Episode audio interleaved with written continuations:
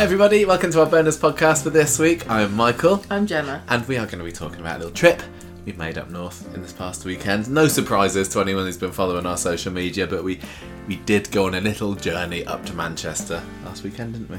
We did. did, we did.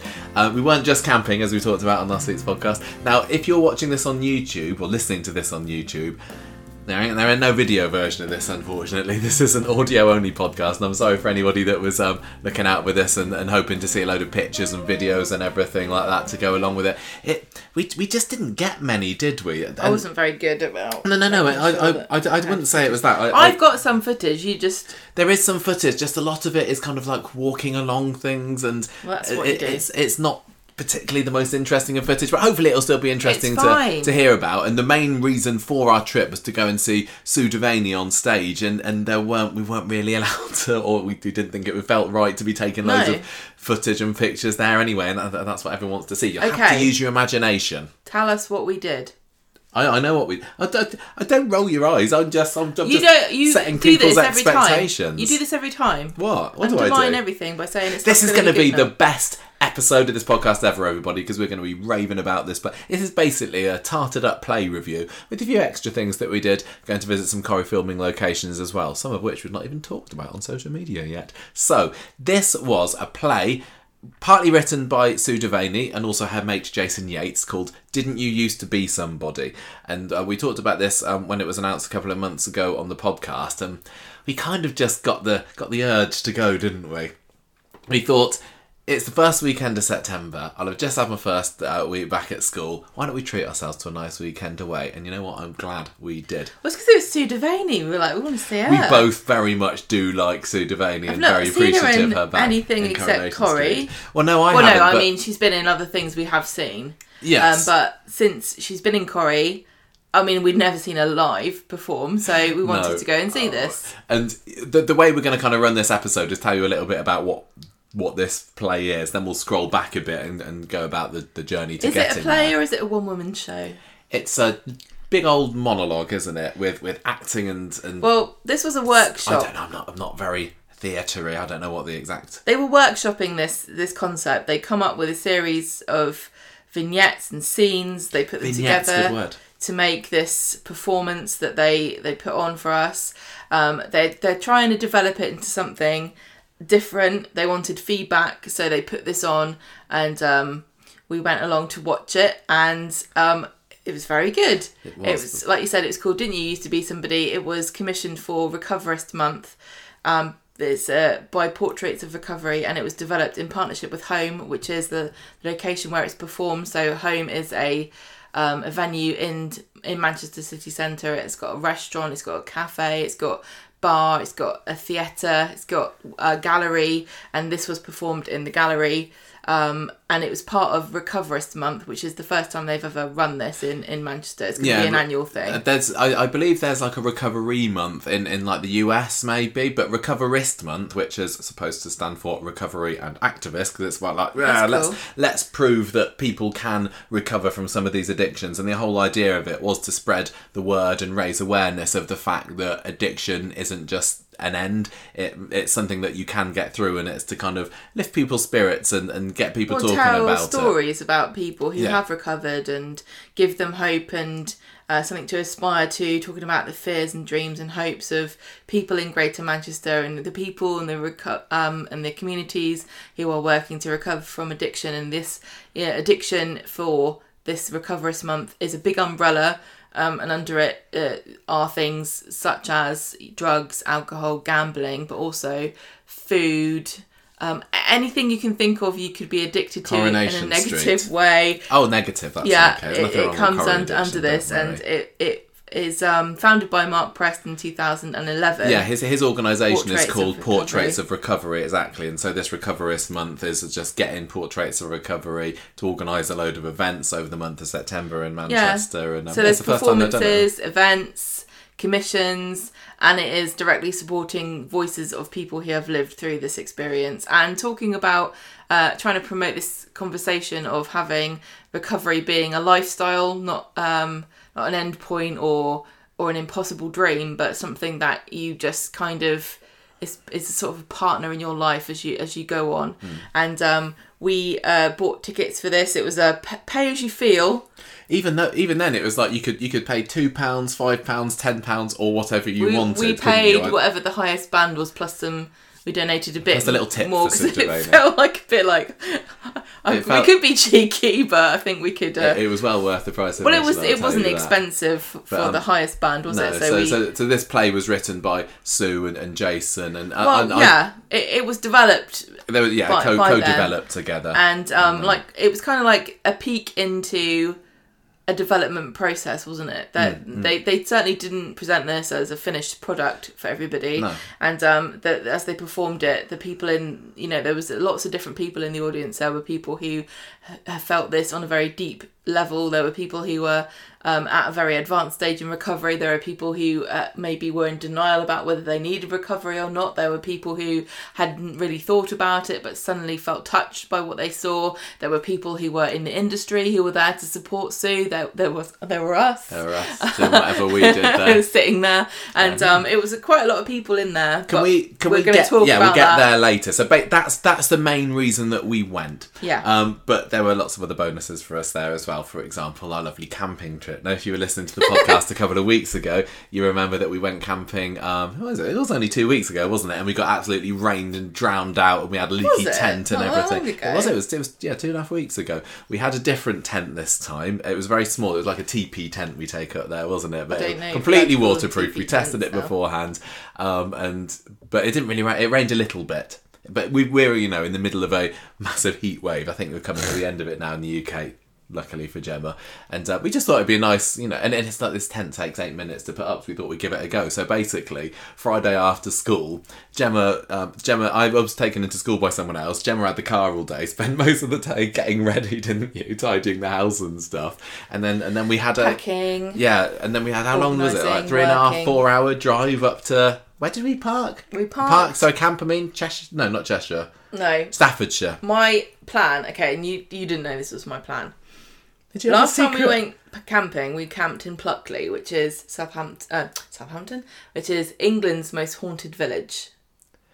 Yes. This time we parked, we, we camped near Cannock Chase, which is England's most haunted town. Right. That's why I had that book called Ghost of Cannock oh, Chase. but we didn't go there. We didn't actually go anywhere Didn't near it. Well, we were kind of near that. it in the end, but not as near as I thought we would be. So maybe that's why there were so many scary noises at night. Could be. Cannock could be. Chase, it's full Yeah. of black-eyed It children. was and- flipping scary getting there because we, we were, you know, we, we left straight after school, but it was a long drive for us. And as we were getting close, there was a beautiful sunset on the horizon. Like, we, we need to get there on time. Because obviously, once We're you when you're camping, tent up in the dark. you've got to put everything out, and we didn't want to. Number one, we didn't want to not be able to see what we were doing, and number two, didn't want to disturb everybody else, and number three, we had a window. We had to arrive before nine p.m. Mm. because that was when they saw the cut-off point of them accepting people coming in, and I didn't want to. Uh, go over that, so we were sort of getting to like nine o'clock, and we were nearly there. we couldn't find it. Couldn't find it anywhere. I was driving, Gemma was navigating, I was panicking. getting a little bit panicky. Freaking out. I Yeah. was looking at the map. I couldn't find it. It was supposed to be on this road. The- This was the longest road in England, and it Felt and it wasn't like a logical road at all. It was like just a, a line that somebody drew with their finger across Across the the countryside. entire yeah, and and it had junctions where you went left, right, up, down. There was, it wasn't a normal road. and there was there was potholes. It was it was a country road. There was trees growing over bits. The, the was parts, like a the Stephen parts that got narrower and narrower. It really did. We, we were proper out in the sticks, and we Oh, yeah. were wondering whether we'd actually ever find the way we were aiming for. At one point, it was literally just a, a dark path. It didn't even look like a road. It looked like No a signs potholed anywhere. footpath with hedges and trees growing down. And you couldn't you couldn't drive more than five miles an hour because you would wreck the suspension. Hmm. So But we found it in found the it in the end. Phoned up the farmer because it was a it was basically a driveway into a farm, wasn't it? There were a couple of other um, campers there. You had to phone him up, and he was like, "Oh well, it's a bit dark now, isn't it?" yeah, it's Yes. a bit bloody dark. We, we didn't plan this, so Well, we, we, did. Pl- we d- look. Well, no, we didn't plan to arrive How after dark. How quickly can you get from Southampton to somewhere that's four hours away? Hmm. It takes you four. Takes you hours. Four hours. Yeah, we didn't. We barely even stopped, did we? I emailed were- him they were bit- immediately after we booked it to tell him when we would get there, and he didn't. He like he texted me the day before, going, "When are you getting it?" I was like, When we I said we'd get there between eight and nine, and it eventually was about eight fifteen, wasn't it? But it was very dark. No, it's about half eight. Oh, was it? okay? So we, we got in. We, we we somehow managed to find our pitch. You went out and shone around in the dark. Yeah, you you? told And us what the number was. We, we put it's the like- stuff the, the tent. It was only a small one. Like I say, it only took about eight eight to ten minutes to put up, and um, there were midges all over. It was place. awful. I've never been anywhere infested. like this. So because it was dark, We'll get onto the Corrie stuff soon. I promise. I had a lamp, headlamp on, and obviously, as soon as I put my headlamp on, all of the midges went, "That's cool. I love that headlamp," and started flying in my face. Yeah. So as I was walking around trying to trying to hammer in these these um Tent pegs. tent pegs, I was getting mouthful. I got a mouthful of, uh, of flies at one point, Yeah. and um yeah, look, it, it didn't take very long, but it was just really nerve wracking. Eventually, I mean, we, we, we got our chairs out. We had a sit. I did my core emojis for the next day because I still wanted to get those out on Saturday. Luckily, morning. I was I didn't plan anything elaborate for, No. for dinner. We had some sandwiches we from some sandwiches Pret a from service station. and uh, it was Anyway, it was a, it was a pleasant evening. I slept. It rained a bit overnight. oh and, that was um, fantastic. And, and we, we it got was off and went cold. the I next was cold morning. for the first time in ages. Yeah. So that was okay. Saturday morning, the plan was we weren't going to go straight to Manchester, but stop off at Morley Tea Rooms on the way. And this is in Wilmslow, and its Corrie link is that it's owned by Emma Gleave, who's the wife of Simon Gregson. Plays Steve right. McDonald on the street. So we'd heard about this a couple of months ago, maybe, or maybe it was Last year because it's been open almost a year. Oh yeah, it was in the press about a year ago, wasn't it? She took over it last October. It's basically it's like a converted shack kind of thing that's on the side of a, a Excuse me, it's not a shack. It's like a bijou little summer It's house. lovely. It's lovely. Sorry, that that maybe sounds It it makes it sound not as nice as it was. But Beautiful garlands of fat flowers and yeah, it's, it's, it's, very pretty. very uh, yeah. Yeah, it, it was in the press bright. last year and with saying, "Oh look, Simon Gregson's wife," and sometimes he's there as well. And we went along, you know, we weren't expecting to see Simon Gregson. We didn't. Spoiler alert! But um, we thought, well, it's a, it's a Corrie link, isn't it? We'll Put it on we the map. su- we'll support it. We put it on the, put it on the map, and uh, we Go got somewhere we can talk about so we can put through expenses. yeah, we got there and they had the they had the car park and they they had um like, some- like it's part of a um. they had a, they had special car parking spaces for everyone, Oh, and, and we saw. Simon Gregson's wife's car park, and later her car. Very swish, I have to say. Yeah, so we And, knew it was um, her. yeah. Um, it's in a nursery. Not uh, a baby not- nursery. uh, sorry, yeah. When I say plant. nursery, I'm always talking about plants. um, yeah. So so it wasn't it wasn't an extensive. Uh, uh, it was very po- it was, no, but it was very busy. It felt like people went The there to go to the for the cafe rather than to go to rather than to go and buy any anything for the garden. So one of the main selling points of this place is the food is really great, and that Emma, um, Simon's wife, does uh, cook, uh, bake a lot of the the cakes and the cheesecakes and things that are on Yeah, I heard there. her talking to one of the other customers saying, "Oh, I get up at six thirty every morning, or I was up at six thirty this morning. I don't know, baking this." And it was re- it was really lovely stuff. I had a. I had, was it a pulled pork panini, mine, Yeah. with with onions and cheese, and you had a full English breakfast, It as was. you like I was just going to say it was one of the best breakfasts I've had, and I am a bit of a connoisseur Yes. of roast dinners and full Englishes because I put my money where my mouth is when it comes to British cuisine. It is lush. if you think it's crap, it's because you've had bad ones. If you think that full English isn't good, you've never had a good one. And Emma makes at Morley Tea Rooms one of the best. It the- had really delicious. Um, sausage. We ha- it had um, black pudding. There was a hash brown that was very delicious and crispy. The toast was beautiful and it had lovely melted butter on it. Yeah, Bacon, my- my a really nicely as well. prepared um, tomato. They they even cut the base off, which was uh, a very nice touch. I can't remember what else was on there apart from that, but it was absolutely delectable. Yeah, and I also had a slice of Biscoff cheesecake. You know, Biscoff is the flavour of the moment, isn't it? Yeah. Uh, you know, first it was salted caramel, and now it, now everything is Biscoff. if you don't know what biscoff is, it's also speculoos. Yes, uh, yeah, caramelised biscuit, but Yeah. All very very nice. You you spoke. I, I didn't speak to Emma. I, I went off to the loo at one point, and you ended up talking. Well, she to her. went. You, went off, and she came over, and uh, Emma came over, and she was uh, saying, "Is everything all right?" And I said, "Oh, I um, I do a podcast, we came up for uh, say hello. It was really good food." So she knew who she knew who She was like, "Oh, that's- were there for. That's that's She didn't. Yeah, from what from what I hear, she Well, didn't wasn't- seem like. Who would be impressed? Tell me what you like about my husband's character. Well, on I the told screen. him that Well, we'd met him once, and Oh he yeah, went. you did. He went. hey, like that to us when we, we was going into the loo, and she went, "That sounds like yeah, Simon." yeah, we, we did see Simon Gregson going into a toilet once. I mean, that's what what a, what a line to lead with when you're talking to his I saw wife. your husband in a toilet. Anyway, she was really friendly. The whole place was great. it's- it was very hot. It's wish it worth so going. I mean, don't go is expecting to see fantastic. Simon Gregson. Apparently, he helps out occasionally, but not ver- not very often. But if if you want to have an extra tangentially Corrie related stop on your trip, then then go ahead and go. Well, yeah. I mean, normally tea rooms, you know, they're c- okay. They're okay. This the food is fine, but this is like one of the best tea rooms we've ever been to, and Yeah, their yeah, really their main meals are really good. They've got like club sandwiches, burgers, salad sandwiches, cakes. Um, they have the breakfast menu, which I think is pretty good. Hmm. Um, I'm just trying to see if I can see. Yeah, they've got. Um, oh, they also do apparently a really nice smashed avocado on sourdough. All the paninis, toasties, uh, jack up potatoes. Can you tell Gemma omelettes. likes her food? I do. you don't have to look at me to know that's true. And Highly also soup. recommended. They had leek and potato soup on the menu. I don't know how many of those they would have sold on uh, one of the hottest days of the year, but um, So you got Morley tea rooms for your I'll breakfast, give your it lunch, five out of five. Annie's for tea, and then that's your Coronation Street sorted. Oh, well, maybe Yeah, the cafe at the, at the experience as well. Wilmslow is bloody posh though, Wilmslow isn't is it? flipping posh. It is. We it, the, the the nearby town we drove through, following our sat nav. It's like I was as we were driving through. what was there, the fan- there was a fancy car. There were loads of fancy cars. place or something? Oh yeah, there was yeah, there was a really fancy car shop, and there were like there were Japanese restaurants everywhere. Everyone looked like a celebrity. As we as Michael was driving, I was looking out the window, going, "Is anyone here famous? There must be someone famous here. Who, is everyone is everyone in Coronation Street?"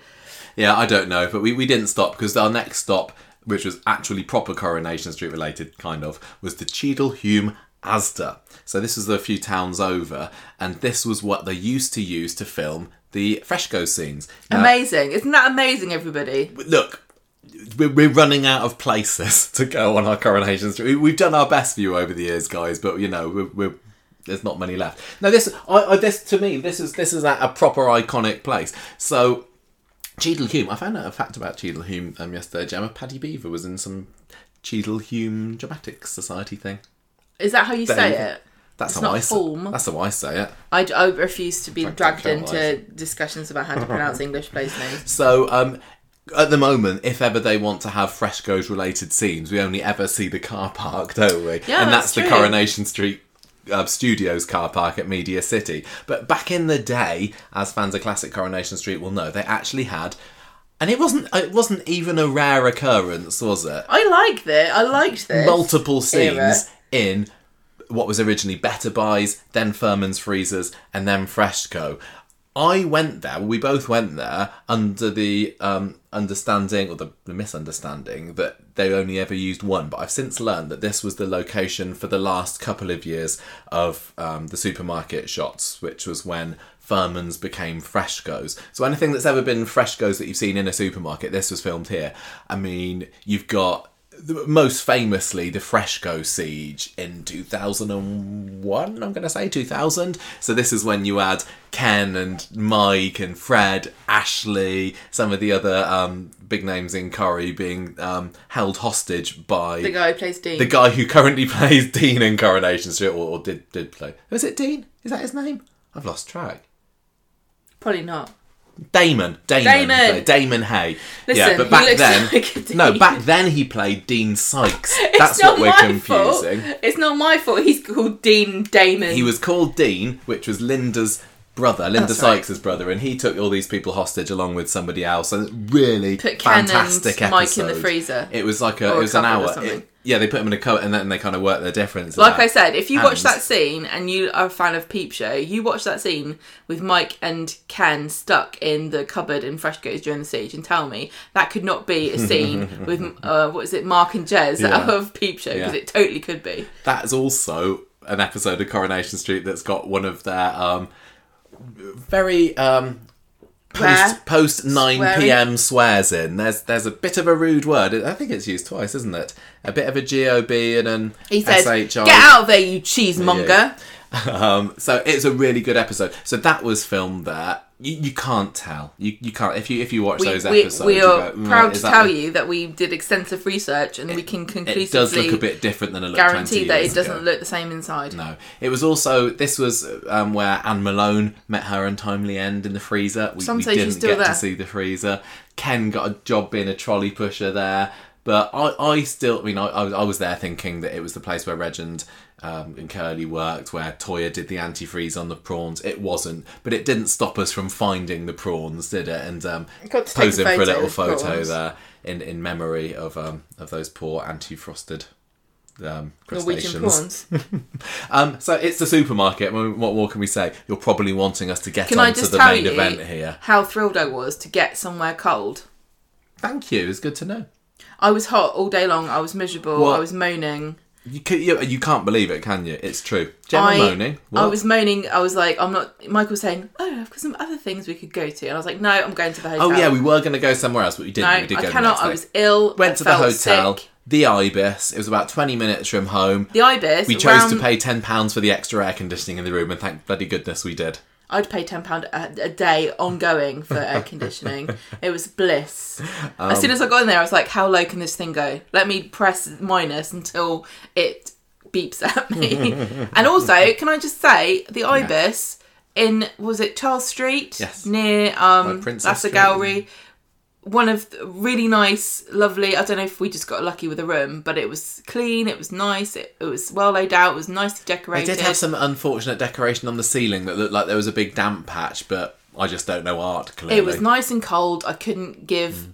A toss. You mentioned there that it was near the. Lass O'Gowrie, and both of us had a bit of a mind blown moment, didn't Couldn't we? believe it. Because 10 and a half years ago, on our very, very first ever trip to Manchester for the Corrie Fest in January 2013, so this was a Coronation Street fan con- mini convention, Yeah. it was at this pub called the Lass O'Gowrie, and we've never been back since. It closed for a bit, and I think it's opened under new Well, management I now. I had no idea the that it was open. I looked on the map for where we were going to be staying, and I said, "It's right." It says it's around the corner from Malassa Gallery, but I thought it was closed. So I clicked on it. It's like, okay, It's it's actually actually, still open. The Lass O'Gowrie was uh, quite a special pub because they had, I think they had like a big picture of Ena Sharples in there. They, they, there was a bit of corriness to it, and Please that's do why. go back and listen to our episode. Oh, 20, well, episode 24, I think we had the Corrie Fest. it also features the recently Oh, yeah, John Stevenson. John he, Stevenson, who we saw um, uh, speaking at this event, and we also got to see some people performing um, scenes from uh, Coronation Street. including Kimberly Hart Simpson, We who went on to, and to play She was- notorious cardigan wearer Nikki. Yes, she was playing um, She was playing Bet Lynch. Ben. Yeah. But anyway, so it was really funny just walking past and going, oh, this is where we were the first time we came to Manchester. And we Who were really close honestly- to on many on our numerous trips there since. We've been really, really close in the vicinity, and I had no idea. I thought it was quite far out. We're kind of like piecing together not. our ma- our internal map of uh, like where, where our mental map of Manchester. But, But, can can I like when we originally went to this Corrie Fest 11 and a half years ago, no, ten and a half, 10 and a half years ago, could we ever have imagined that we'd come back I know. all this time later to be able to get put up in the hotel? Because when we went the first time, we literally had to stay at your parents' house in Coventry and we had to drive back. We couldn't even watch the whole thing because we had to drive back and then go back to Southampton. Um, thanks to our patrons and all the support that everybody who's listened has given us over over the last 10 and a half years we we've come back all this time later to be able to stay in a hotel that we didn't have to pay for and we also got to go and meet um, Sue and we got to to hang out with all these people that we only met because of the podcast Yeah. all these lovely people we're going to talk about So in, we- in a second and I just want I feel so privileged and happy and it's really down to you guys who are listening when Thank you very much. Thanks. When we bought the tickets a month and a half or so ago, we, we texted um, Georgia Taylor, who plays um, Toyah, obviously. That's right, Toyah. Um, and yeah. the the um, she um, She'd already we- wanted- she'd yeah, we said, oh, we, arranged we, to we're thinking we're thinking of coming for a day. Uh, are you around? And she was like, yeah, brilliant. I've I've already got. I've already got tickets. Tickets. for this. I want to go. So that was that was that was great. And so her and, and Charlie de Melo were going to go along together. So we thought, brilliant. We'll we'll meet up with you there. So um, unfortunately, Charlie couldn't make it on the night because he was performing on stage with with the likes of um, oh my gosh, we got Mark Gatiss and, and Toby Haddock um, in the Quatermass experiments, but um, we still went along anyway like, to meet oh, I Georgia didn't know that home. was going to be a dilemma about which one I could go to. But we'd already bought tickets for this one, and we couldn't let everybody down. We wanted to see Sue, so we went to to see this, and um, we uh, walked from our hotel to home, which is where the venue. We had some nice um, dinner. It was. Still so hot. I was expecting it to be a bit cooler inside, but they don't have air conditioning um, in home. No, no, Not like the oh, well. Ibis. Oh well. When we- I'm sorry, I'm just a five star gal now. so when we got there, Georgia was already waiting for us. Well, wait, waiting. Um, and so we went up and up to the, the top floor and we had a nice dinner together. I- the top floor. the next floor up, and I had a fried chicken thing. I couldn't decide what to have. I was going to have that or I was going to have a pizza, and Georgia told me I should have time. a fried chicken thing, and she told me I needed to have an extra. Uh, an extra serving of gravy on the side. Nice. I'm glad that I took her recommendation. I wish I'd tried that. I was too hot to enjoy anything. You had this this massive salad bowl, didn't you? You don't have a big appetite, and this was this was a mighty I bowl. just I thought, okay, I'll just have something light because I'm really hot. I'm not really hungry, and I also have not had or seen a vegetable for about a week, so I thought I'd have a salad. And it came in a giant bowl, a Buddha bowl, and it was just too much. And I had Greek chicken. It was really delicious, but I could have done with about a quarter of how much they gave me. Yeah, but anyway, um, it, it was all very lovely. And while we were sitting waiting there, we had our next Coronation Street cast member spot, and this this is a quite a big one for us. Oh yeah, this is the one we've we've teased on social media because this is a really we said it was a, it was a current Corrie legend.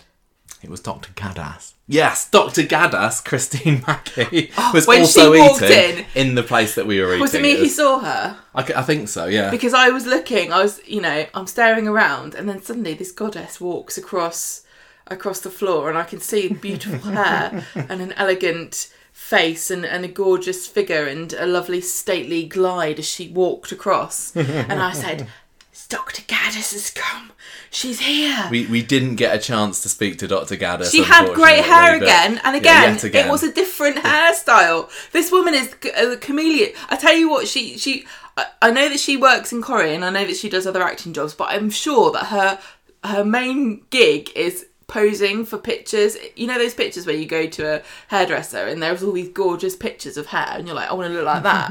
and then when they do it, you just look like yourself with terrible hair. Yeah. But she's the model for all the amazing haircuts. So she was sitting down next to someone else who had their back to us, who was also a um a, woman with like this very sort of, stylish yeah, grey steel hair, grey hair, and a really beautiful big uh, uh, orange blouse, very fashionable. We couldn't tell again. a really was. really great posture. Looked quite what's the word? Elegant. so we were kind of peering around to see who um who Christine was was eating dinner with, and, and then Georgia said, who, who might I add could only see her from behind. Georgia said, "Oh, that is that that's not is that Maureen Lipman? It wasn't Maureen Lipman. We'll tell But we you were now. both like. Is it? Mo- is it? I and I was don't like, I don't think it is. I think we saw her face on the. I don't think it's Maureen. But then I kept doubting myself. 'cause I was like, it so looks. throughout the whole of the meal, we're kind of having a peer to see is this actually Maureen Lipman that Christine Mackie was having having dinner was, and I was like I would recognise her, but, but but it wasn't. We find out later. Yes, that's right. Michael Michael sees the side of her face and thinks I, I, think- might have oh, recognised It's not. her. Yeah, eventually we found out that it absolutely confirmed it was not Maureen Lipman, but we we. I, said, I, I, know, I know who. I, recognise that her. face. Who is that? I know. that? I've seen her before. Spoiler alert, I we couldn't find figure out it out. later. Find out later. But because, um, as we said, Charlie didn't come, uh, there was a spare ticket. So um, Georgia had uh, asked he wanted to come, and Tanisha Gorey uh, wanted to to uh, watch it. So she came and took the ticket. So we got to meet her, and also Jane Danson. Sorry, sorry, uh, Tanisha who plays Asha. Asha, and Jane Danson who plays. Um, Leanne Yeah. Battersby. and uh, they they tell us to hello to them. Yeah. And we also got to meet up with lovely Dom, who is from the Yeah, archives. Don Corey from the um, from the Corrie He's archives. so wonderful. We, we've kind of, just over the past couple of years, we've really we, we've met him quite a few times, haven't we? And we get on like a house on fire. He's wonderful. I, I, I was messaging him a, a month or so ago and saying we're going along to this, and he he um, is a, a massive massive Sue Devaney fan. He knows So- everything there is to know about Coronation Street. I know that he works in the archives, and you think he should have a very solid knowledge, but he seems to know it ev- everything. He's like the um, the Oracle of Coronation Street. Yeah. So um, we we had a chat with him, then we had some The, drinks. the, the ladies, the Corrie ladies, kind of split away for a bit, didn't they? We went to the bar with Dom. You ended up. Sta- I didn't know whether you realised you No, were like right next this. to Christine Mackie in the bar. You she was the next one along. I literally was thinking, did not oh, see do we her. Need to, should we Why say didn't you hello tell to me? her? We Why didn't. you tell me? I thought I don't know. I thought uh, you know I didn't see because I, at this point I was very intimidated by yeah, the, the mystery dinner guest with her was still hanging around as well. And so um, Dom says, I know, I know who it is, I'll, I'll tell you in a minute. So when we got away, he said, that's Judy Holt. Like who? you, you know, the one that electrocuted herself in the with the toaster in the scene. Lesley sink. Kershaw. Lesley, dirty, dirty cheese on toast. So this is this is a proper podcast legend, isn't it? I mean, dirty, dirty cheese on toast has been become a little bit of a meme in Conversation Street over the years. So uh, if you if you remember the scene, Lesley Kershaw, um, who had I don't think she even says dirty. I don't dirty even think she did. She toast. she developed um, early onset, It's like, Alzheimer's. Play it again? Sam. Never happened in And, and she was making cheese on toast, and she put the toaster in the sink, and she zapped herself. This is going back eleven years, I think. Um, but she was also we, we've seen her in other things beforehand as well. She's but great. She was brilliant. Well, I really want to go and speak to this lady and say, "Do you know your dirty, dirty cheese on toast?" No. But we didn't. We didn't. Um, so so we we were there chatting. A couple of other Coronation Street people arrived. Um, Jane Hazlegrove turned up, who plays Bernie. Um, Lisa George, who plays um, Beth. Um, and I think I think that was it in terms of Corrie folks, wasn't it? There's quite a lot of people We- in uh, in the audience who were from Corrie to support Yeah. Sue, which was really nice. There were, we, we said we said some polite hellos to, to Jane and Lisa, but we'd never met before, and, and you know we said let's see we are and everything, and off they went. well, went. Jane uh, Jane Hazlegrove's seen, seen us before. has she? Yeah, because she she walked through the um, atrium when we were Oh yeah, yeah. I the same time we met um, William Roache. Yeah, yeah, okay. So uh, maybe she's thinking, who are these people? Well, I don't know. I don't know. We, we didn't we didn't really talk to them. Uh, We ended up sitting in the in the auditorium. Is that the right we sat word? in a completely different place to everybody. No, no. because- Lisa George was right near us. When we eventually got inside, we were kind of ushered one way, and everyone else was ushered the other way. I don't think it was like slebs and plebs or anything. It just kind of turned out a little bit messy. But me, you, and Dom, and Lisa George, and the person that she came in with, uh, they, they we sat on like the left side, and everyone else was on the right side.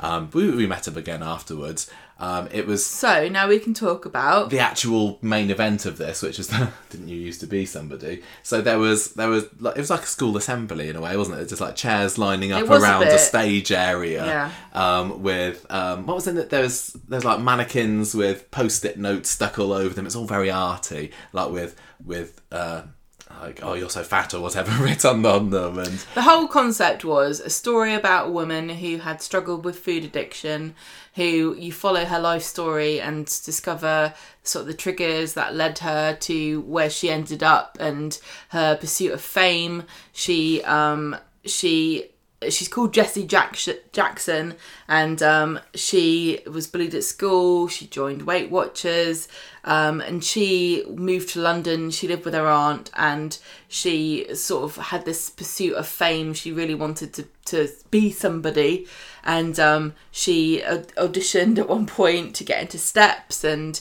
she ended up on a reality television show. I don't want to do too much of a um, of a spoiler of the of the plot. just in case it they I mean they're, they're, as we said at the beginning they're they're developing it developing for it, to- and, yeah and they and so they performed this piece and it was incredibly powerful there was a very um, intense ending scene which i won't go into um, but it was very touching and moving and um, raw and emotional. And when they'd finished there was a section for a q&a and uh, lots of people who were in the audience very o- opened up and were quite receptive and um, responsive and gave their own backstories and, and life experiences and told Sue and the, the group who had put this this on how they felt that it reflected their own struggle and um, it was very it was uh, almost all women who who responded. I don't think a man spoke Yeah, up. I don't think, think it it was, was. mostly women who watched it too because obviously um, although men can struggle too, weight and food can be quite a big issue for women. And um, so the fact that this story was about food addiction and somebody struggling with their weight and Weight Watchers and things, um, lots of women uh, responded. And like I said, it was incredibly touching. And um, quite quite moving to hear people's stories. It really was. It wasn't. I don't want to talk necessarily anything what I expected because, because you know, it was the private. play and then a Q and A, and I didn't know it was whether it was going to be Q and A about the whole addiction side of things or whether it would be about you know how do you get into acting that kind of. And, but it, it was very much all. It very much felt like a, a recovery meeting with people who had, s- you know, wanted to share very vulnerable, private things. And well, there was one person that ended up bursting into tears, and Sue jumped Yeah. off the stage and gave them a hug. Sue was wonderful, and um, the whole thing, like I said, it was incredibly private and very intense. And I don't really want to sort of reveal anything specific about what people had said there because it felt like it was bordering on some kind of um, re- recovery meeting. Yeah. So so J- Jason on, was on stage too, and he was also talking, and um, uh, yeah, it was it was very intense, and um, and like I said, Sue was just uh, wonderful. And Yeah, I wanted to talk a bit about more about the show itself without going in too much into to plot details. Oh, hang I- on. Mark Prest was also the, Yes. the third person on the stage. Yeah, from Portraits was, of Recovery. was talking and taking notes and speaking about why this was important and uh, fielding questions and things. Mm. So. So when when the show started, I was kind of taken aback a little bit. I didn't know what to expect, but but Sue comes walking out from the, from the from the side, and she's wearing this massive big blonde wig, a giant kind of quality street sort of tin outfit, and she's going like, "Hello, hello, I'm Jesse, Jesse Jackson, hello," and she's like talking to individual audience members, and you know, I, I'm not necessarily a fan of being on the receiving end of audience participation, but she didn't she didn't speak to us, and she was going around handing out. Um, quality streets to people and she she it sounded like very very babyish and very very young children's tv presenter-ish and, and it turns out that was a stage in the character of jesse jackson's career progression um, but I was I was at the beginning thinking, wow, this this character's really annoying. I, I I don't know whether I can cope with an hour of this. We knew it would be an hour,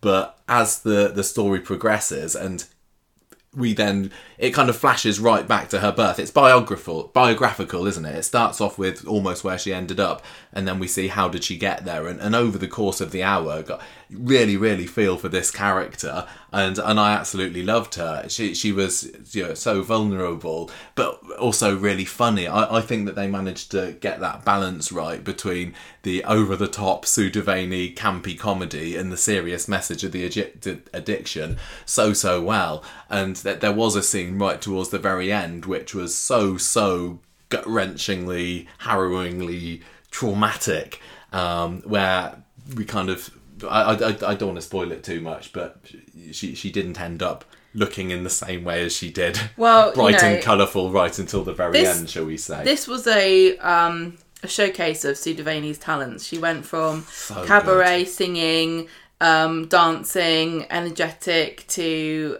very intensely personal and vulnerable and honest and raw. And um, it was an intense watch for sure. really, really was. I.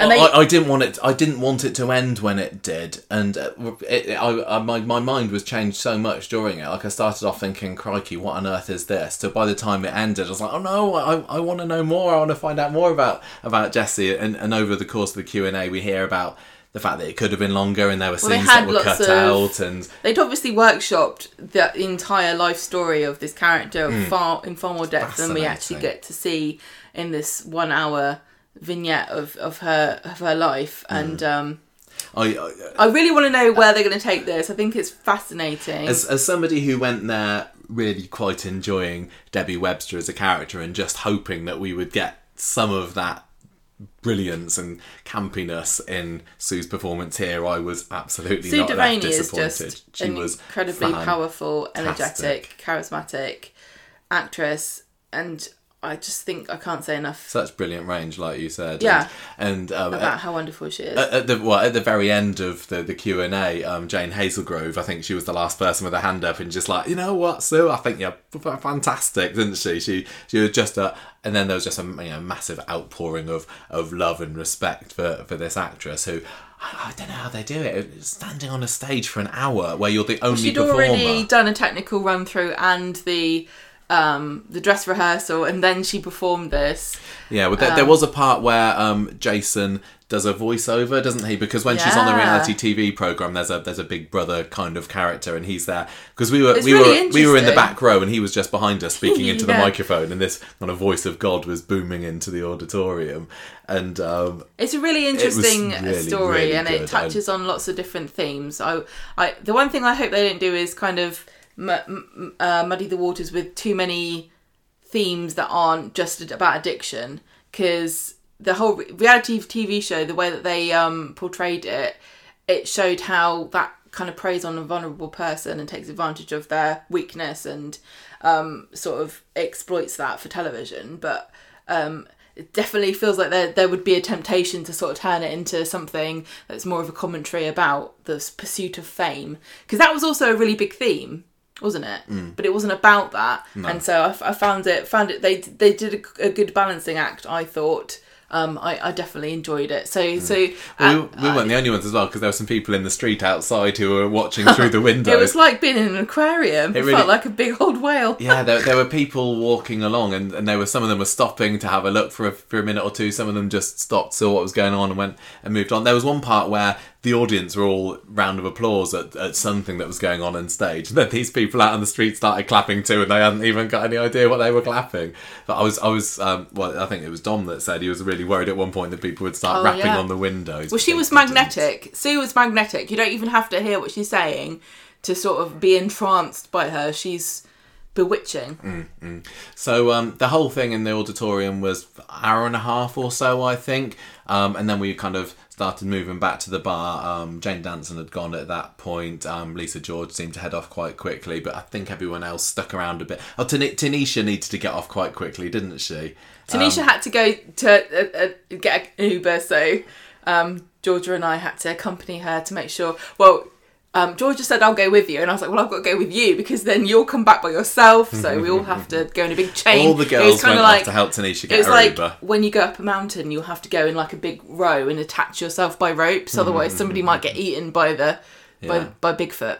So I, I But just luckily, that didn't happen. I, I stayed back at the bar with Dom and we we talked man man stuff. what did you What did you talk about? I don't know, Corrie probably. I'm gonna say Really manly. Yeah. Yeah. Um, or then eventually, you weren't away for too long, 10 minutes or so. You came back, we had a final drink, me, you, Dom, and, and Georgia.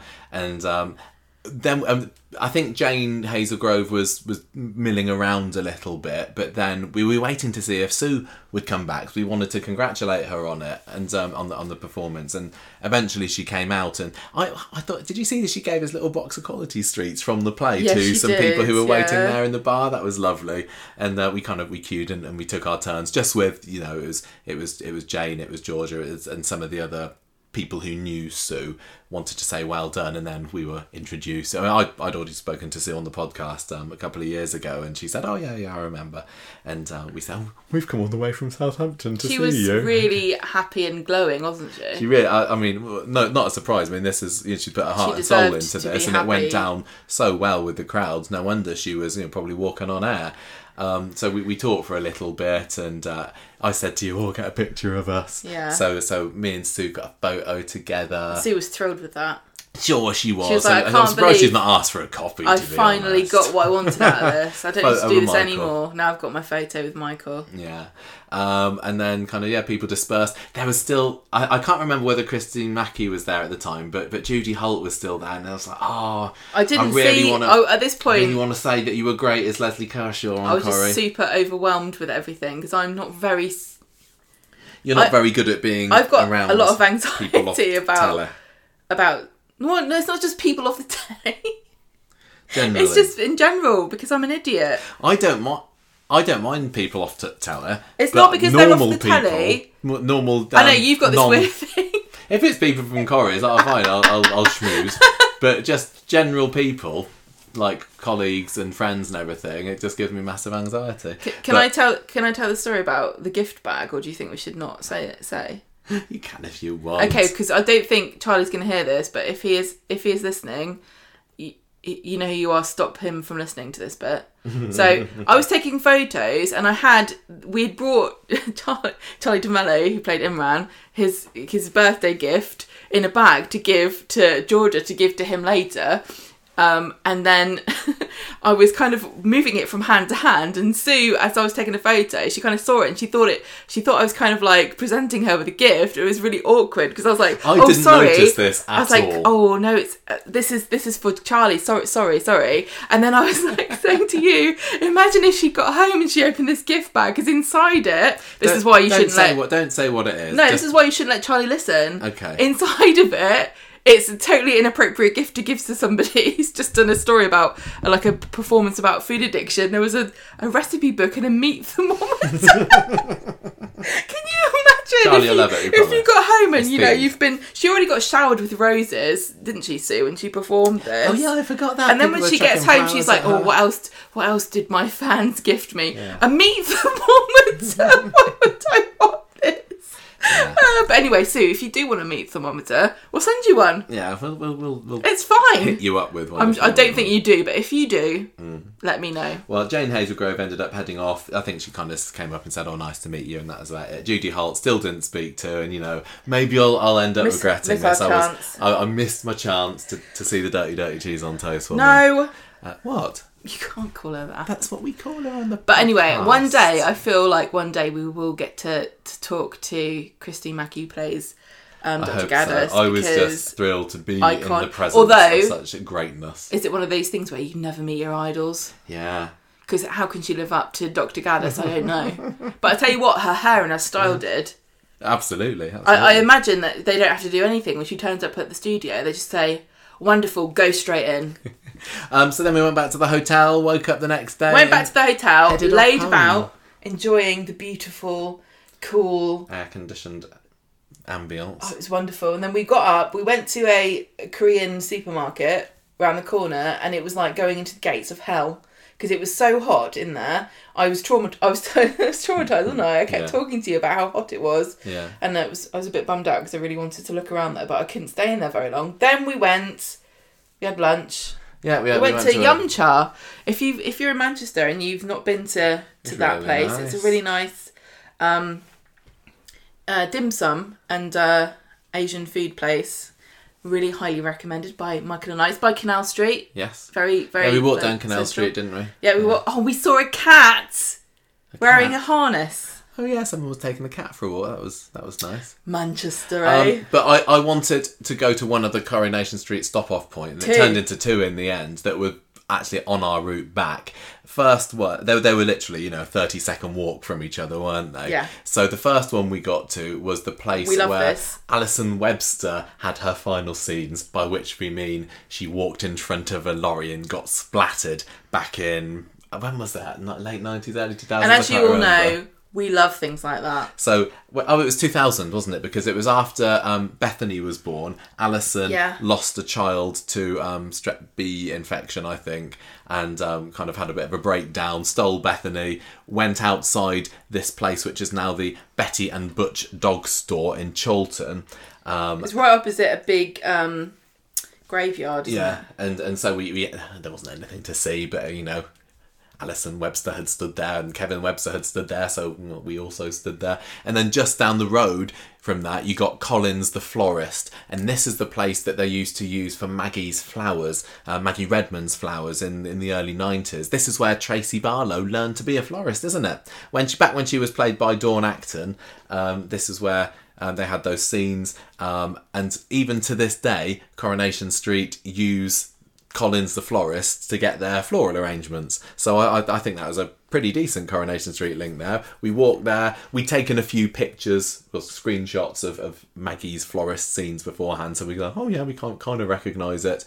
We bought, what did we buy? We bought a little wreath for your mum, I bought a wreath and a, a felt um, pumpkin on a stick for you. for my dad, and yeah, a Halloween decor in item. And we talked to um, the, there were two people working there, and it seemed like they'd been there for a long time. So um, we said, "Is it is it right that Coronation Street get the flowers there?" And somebody came out of the book and said, "Oh, yes, they do." That's They- right, They, that's at the right. back, they, they didn't they didn't we They didn't- weren't incredibly forthcoming because I think that they they told us um, that they uh, for you know they they do a lot of stuff where they're not allowed to talk about it, and I think that they quite rightly thought to themselves, "I'm not going to um, to give too much away here because yeah. we might uh, won't Yeah, because you, you were asking all like, what, what's your favourite arrangement that you've done, and they they they cause, oh I don't really know. We've, we've done lots of funerals and weddings and christenings and things, but then we and we said, oh. Did, didn't they used to film here as well, you know, 30 years ago? And that's when they showed us a shelf up by the till that had a picture of um, Dawn Acton, who played Tracy back in the day, and I can't remember what her name was, the actress who played Maggie Redman, still posing there. So this was like this 30 year old, fairly dog eared, tatty photo, wasn't it? Uh, uh, but it was great. It was wonderful. There's a little little bit of Coronation Street memorabilia that we took a picture of, and we, we put that on our socials as well. They told us that they um, they do, like you said, the the funeral and wedding flowers, but they also do flowers for the interior of the set sometimes. Yeah. Which can be challenging because if a different directors are working on the same same sort of episode, or you know this continuity where you have to maintain the look of something, that can be quite hard. And uh, I think um, the trigger was when I asked them about, do you ever have any kind of spoilers that you know about? That you have to keep quiet, and they were like, "Yeah, yeah, we're not allowed to say, we're not allowed to say." Yeah, um, well we, done they film them. it three three months in advance, and we we do all the stuff, and we can't talk about it. So I I'm I'm wondering if there might be some funerals coming up Oh, maybe. that they have. Uh, they're like, Recently. don't tell the press about the funerals. so um, good for them. Well done, um, Collins the florist. Uh, like I really liked that they had some really cool stuff in their shop. Actually, Yeah, it was nice. Uh, all of these places that we've spoken about today for Corrie filming locations are on our Coronation Street map. So if you go onto our blog, you can find um, the map that we put together, the Google map a few weeks ago. So if you want to visit them yourself, you can. Don't think I've got Emma's Cafe on there yet. I might add that one, but everything else is there. Should you, um, you know, should this tickle your fancy and go, yes, I really must visit a supermarket because I love it. because I just want to bask in the glory to- of all things Coronation Street. do do not terrorize prawns. No, exactly. And that's it. So it was a lovely weekend, wasn't it? You know, le- got a lot leaving school after school on Friday, we got back late on Sunday, so it was a real packed weekend. But it was just really nice to go away with you and, and get to see some people, see this magnificent show. Yeah, get to it. meet. I never met. Um, have I met? I saw Sue once. I don't think I did. I say hello to her. It was I at Millie's leaving do. Oh yeah, we we did. We we I saw think I did at say Millie Gibson's leaving do last year. We said hello. Uh, I think I think maybe Shelley King might have introduced us. Yeah, to her, it was, a- King. It was a I quick one, so we, we got a bit more time with her.